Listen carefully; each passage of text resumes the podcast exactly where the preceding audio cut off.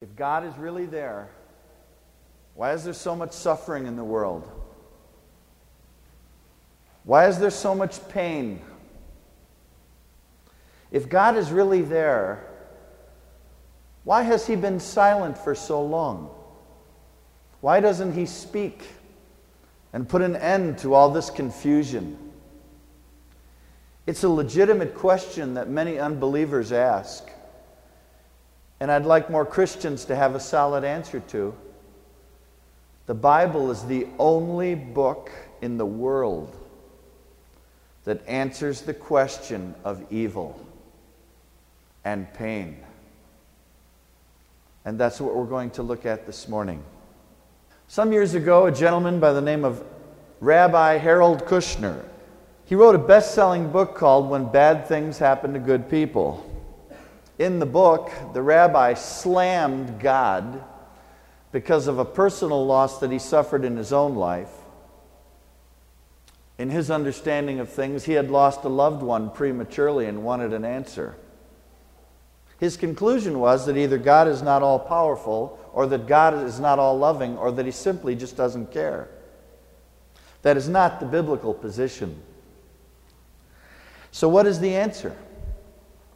The Bible is the only book that offers an explanation for the origin of man and the origin of evil. 1 Peter 5 8 says, Be sober be on the alert. Your adversary, the devil, prowls about like a roaring lion, seeking someone to devour. When God created the host of heaven, He created one angel that was known as the anointed cherub, and his name was Lucifer, which means the light one. While I have personally never seen an angel, Based on my understanding of Scripture, they are not Caucasian women with long flowing blonde hair, nor are they little babies with wings. In the Old Testament, we find that one angel slew 185,000 men in the Assyrian army in one night.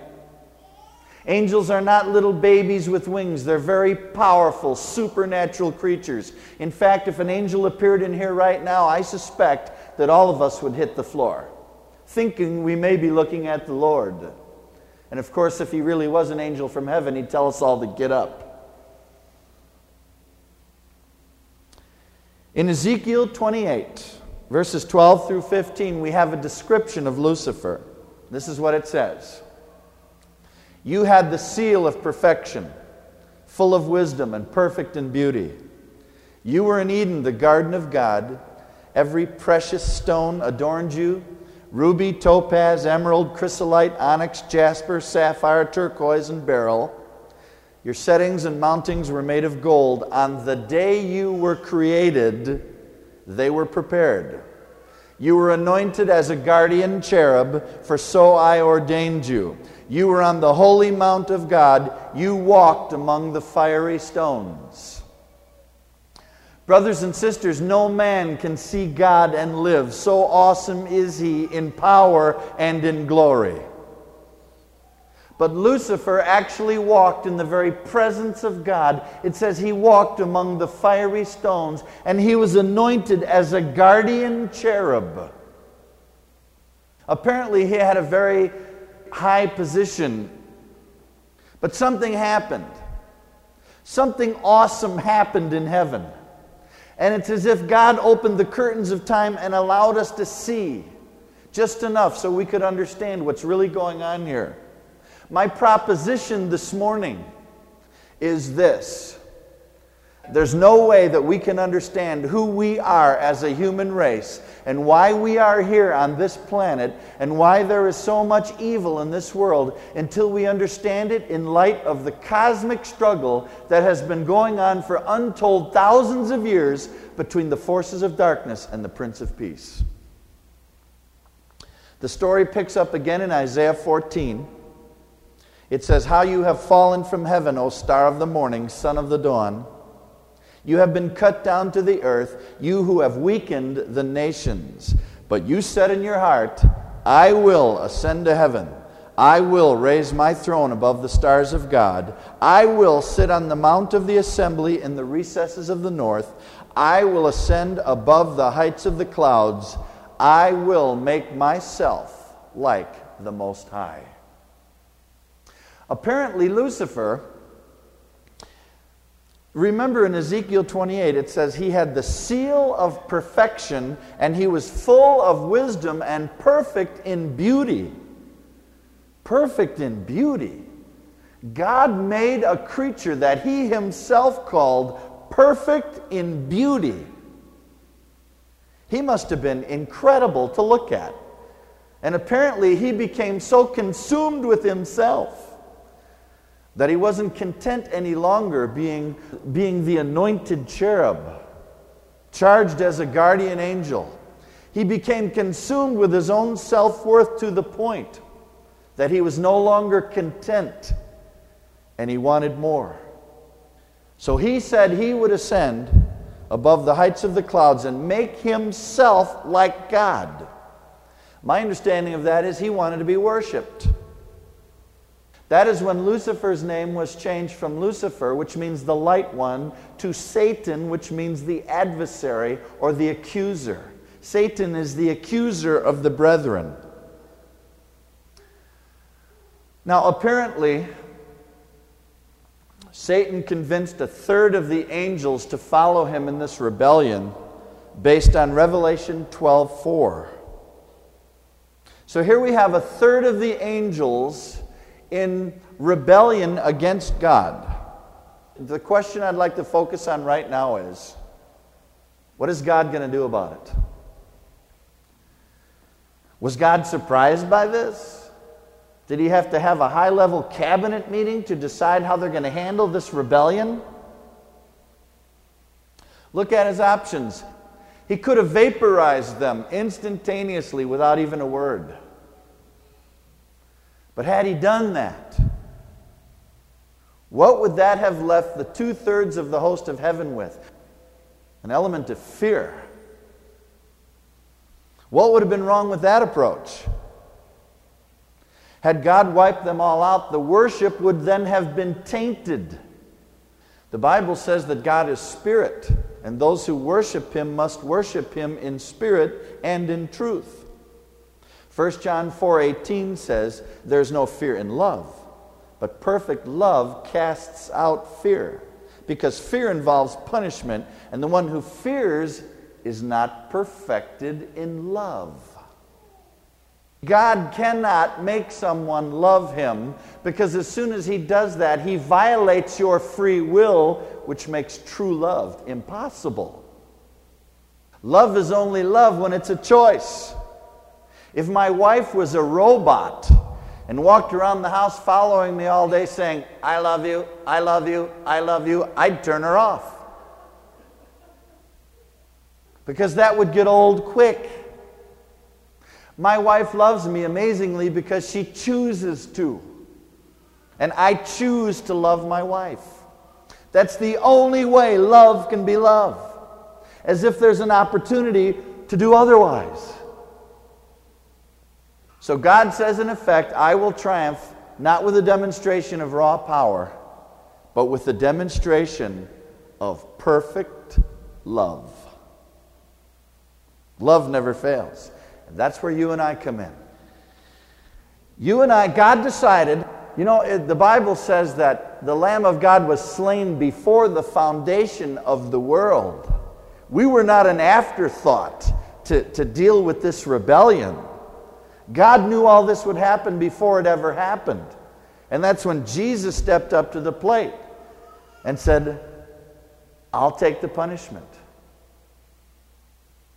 So you and I have become exhibit A to all the host of heaven that God is going to win this question of his sovereignty with love. A close look at what happened in the Garden of Eden is most revealing. God creates a small planet, and on it he puts Adam and he puts Eve. They're in a perfect environment. Nothing has been forbidden them up to this point. So Adam and Eve are without sin. They weren't born, they were created. And at that point, they were sinless. But their innocence is the product of circumstance, not of character. Up to this point, there were no prohibitions. It's only in the presence of what is forbidden that man can be morally tested. In Genesis chapter 2, verse 16, it says, And the Lord God commanded the man, saying, From any tree of the garden you may eat freely, but from the tree of the knowledge of good and evil you shall not eat, for in the day that you eat from it you shall surely die. Now man is put in the position in which good is not the only thing that he can do. Childlike innocence is no longer possible because the presentation of a choice to obey or disobey is now presented to man. This awoke in man the supreme faculty of discernment known as the conscience. So, how does God win? How is he going to prove his perfect love? John 3:16. For God so loved the world that he gave his only begotten Son, so that whosoever believes in him shall not perish, but have eternal life. Didn't God know this would happen? Revelation 13:8, the lamb slain before the foundation of the world. God was not taken by surprise by any of this. The fact of the matter is, God is going to let sin run its course. He's going, to let every, he's going to let everybody try everything they want to try to rebel against God or to find peace apart from God. And this world is going to almost destroy itself. And when it's almost over, the Bible says that God will not destroy the world again by water. The next time it'll be by fire. And I believe just before that happens, Jesus Christ is going to stand up off the throne wearing the uniform of a glorious captain and say, That's enough. It's over. And all the host of heaven will have seen this unbelievably grand experiment in which everybody could do everything they wanted to do apart from God's will. And Jesus Christ is going to come back into this earth and he's going to stop it. And when it's all said and done, when everybody's had every opportunity they want to rebel against God, there will never be another rebellion in heaven again. Because God will have demonstrated once and for all that His way is best. In fact, when we're in heaven, there will never even be a reservation in our hearts should we or should we not give Him everything we've got willfully we will love God without a reservation in heaven. Do you know why there's so much evil in this world? Because God is love. That's the answer. Not sure? Ephesians chapter 3, verses 8 through 11 says, To me, the very least of all saints, this grace was given to preach to the Gentiles the unfathomable riches of Christ and to bring to light what is the administration of the mystery, which has for ages been hidden in God, who created all things, in order that the manifold wisdom of God might now be made known through the church to the rulers and the authorities in the heavenly places.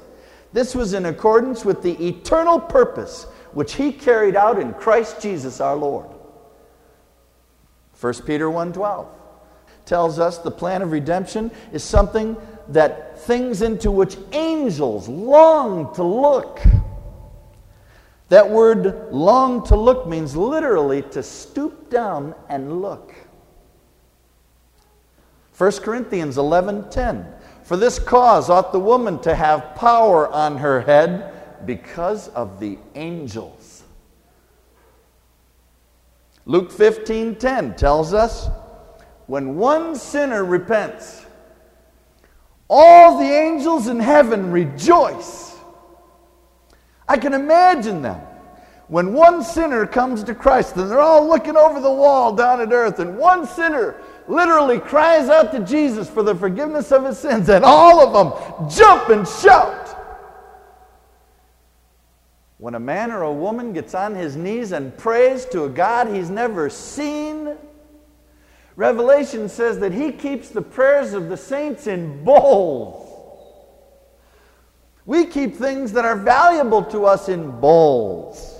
You know what? Our prayers are so precious to God that from time to time he goes to the cupboard and takes out a bowl and lifts up the lid and goes, Oh, Robert is praying again. Joseph Hong is praying again. And it's a sweet smelling aroma to all the host of heaven that the church actually prays to a God they've never even seen. What a testimony that must be for His glory! What a shame it is when saints don't pray. This understanding unlocks a lot of mysteries. We're being tested all the time. If you're still not sure, Job chapter 1. Now there was a day when the sons of God came to present themselves before the Lord, and Satan also came among them. And the Lord said to Satan, Where, where do you come from? Then Satan answered the Lord and said, From roaming about on the earth and walking around on it. And the Lord said to Satan, Have you considered my boy Job? Have you seen my boy? Have you seen Job? And Satan answered the Lord, Does Job fear God for nothing? Hast thou not made a hedge about him and his house and all that he has on every side? Thou hast blessed the work of his hands, and possessions increased in the land. And put forth thine hand now and touch all that he has. He will surely curse you to your face, Satan says to God.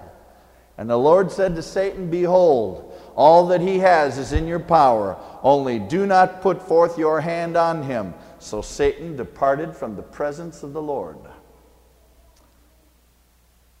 Brothers and sisters, never forget Satan always has to have permission.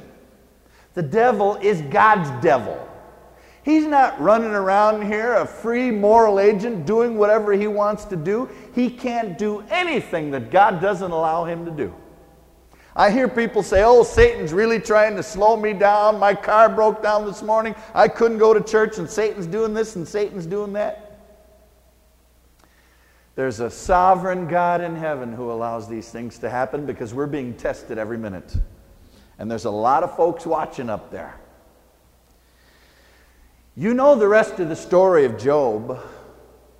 Satan had permission to kill all of his children. They took all of his animals, his livestock. He lost everything that he had, except his life and his wife. Job tore his robe and shaved his head and fell to the ground and worshiped, it says. wow! Job fell to the ground and worshiped the God who gave him life in the first place. He said, Naked I came from my mother's womb, and naked I shall return there. The Lord gave, and the Lord has taken away. Blessed be the name of the Lord. Through all this, Job did not sin nor blame God. What a testimony! All the angels were watching this wondering what would happen to this Job who'd never seen this God. Chapter 2 Again, the Lord said to Satan, Have you considered my boy? Have you considered my servant Job? For there is no one like him on the earth, blameless and upright, fearing God, turning away from evil, and he still holds fast his integrity, though you incited me against him to ruin him without a cause. However, put forth thy hand now and touch his bone and his flesh, Satan said, and he will curse you to your face. So the Lord said to Satan, Behold, he's in your power, only spare his life. Satan went out from the presence of the Lord and smote Job with sore boils from the sole of his foot to the crown of his head. He took a potsherd to scrape himself while he was still sitting among the ashes. His wife said, Do you still hold fast your integrity? Curse God and die. But he said to her, You speak as one of the foolish women speaks. Shall we indeed accept good from God and not accept adversity? In all this, Job did not sin with his lips. When it was all said and done, God restored unto Job twice as much as he had before. And the story ends in chapter 42, verses 5 and 6. Job says, I have heard of thee by the hearing of the ear, but now my eye sees thee. Therefore I retract and I repent in dust and ashes. Job had heard of God before, but now Job had experienced God's power. And Job, in, in, in his spiritual life, Job went into hyperspace. Job was unshakable at this point in his life. And all the angels in heaven rejoiced. They're learning a lot from us. Until I understood this, this thing about the cosmic struggle between the Prince of Peace and the forces of darkness, I could never get a handle on the story of Abraham. Who was that for? Did, didn't God know that Abraham would pass the test? The story of Abraham slaying his son or willing to slay his son surely wasn't for God's welfare. Couldn't have been for Abraham. Abraham didn't even hesitate. When God told him to sacrifice his son, the very next day, he set out to do it. Couldn't have been for Isaac because Isaac showed no resistance in the text at all. Isaac willingly laid down, and he was a young man at that point. That story. Yeah, it's for us. We, I learn a lot from that. I see a man who is willing to give up everything for God, but you know what? The angels in heaven had to be on the edges of their seats when that was going on because Abraham raised the knife to slay his son and they had to be going, they had to be gasping. And for all practical purposes, Isaac was dead because Abraham was going to kill him. And you all know the story just before the knife was raised and he was about to plunge it into his son, and God said, uh, Abraham, that won't be necessary. Who was that for? I believe it was as much for the angels as it was for us. They learned a great lesson that day. And Abraham had never actually seen God in all of his glory.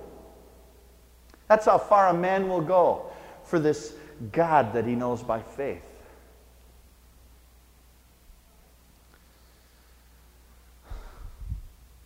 Why has God been silent for so long? Why doesn't he say something? Why doesn't he why doesn't he put an end to all this confusion? I used this illustration at the jail the other night. I said if you just got out of prison, you had two quarters in your pocket. You're driving in an automobile on Friday night, it's 3 o'clock in the morning, and you pull up to an unmanned toll booth, and it's 40 cents. It's not much of a test of your character if you look in the mirror as you're wondering what to do, and a policeman pulls up right behind you. The test comes when nobody's around. That's the only way your character can be tested. Your religion is what you are when nobody's looking. It's easy to be spiritual and here on Sunday morning. Your religion is what you are when no one's looking. And I believe that's the reason God has been silent, at least audibly, for so long. He said it all in Jesus Christ, He said it all in all of creation. He said it all in the Bible. He said it all written on each one of our hearts. His law is written on every man's heart. He doesn't need to say anything anymore. He doesn't need to prove his case. He doesn't need to take the stand. He doesn't need to testify. He speaks loud and clear. The sun and the moon and the stars declare his glory night after night, and there's no language where their voice is not heard. Romans 8:28 is a tough verse for a lot of people. We know that God causes all things to work together for good to those who love the Lord and are called according to his purpose. God causes all things to work together for good to those who love the Lord and are called according to his purpose. All things work together for good?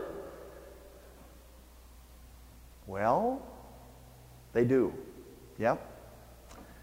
Imagine if you were to sit down, and I know there's some pretty sharp, sharp guys in here and some sharp gals in here. Imagine if you were to sit down with the world champion chess player. He's probably from Russia. It wouldn't matter how you move the pieces, he'd use those moves to win. He's so much better of a player than you or I would be that he would use your moves to win the game. That is precisely what's going on in this world. It doesn't matter how you move the pieces, doesn't matter how Satan moves the pieces. God is so much better, he's going to use those moves to win. I hope you understand why God has been silent for so long. The second thing I want you to go home with is why is there so much pain in this world? Why is there so much suffering? The answer because God is love. That's the answer. It can't be any other way. Love is only love unless we freely choose to love Him. For love to be love, there has to be the presentation of a choice not to love. And because He's given us that choice, that's why there's so much pain in this world. Because people choose not to love. And when it's all said and done, there'll never be another rebellion in heaven again. And you and I are all going to be there. There won't ever be another war in heaven. And there won't even be a reservation. We will be able to say, Not my will, but thy will be done without any reservation. Just, you know, people pray, Oh, you know, not my will, but thy will be done. Just don't send me to Africa as a missionary, or, you know, don't take this from me, or. No, that'll never be again. And the last thing I wanted you to realize, as I said, is your religion is what you are when no one's looking. You may think you're getting away with something in your life, but I guarantee you there's at least one other person who knows.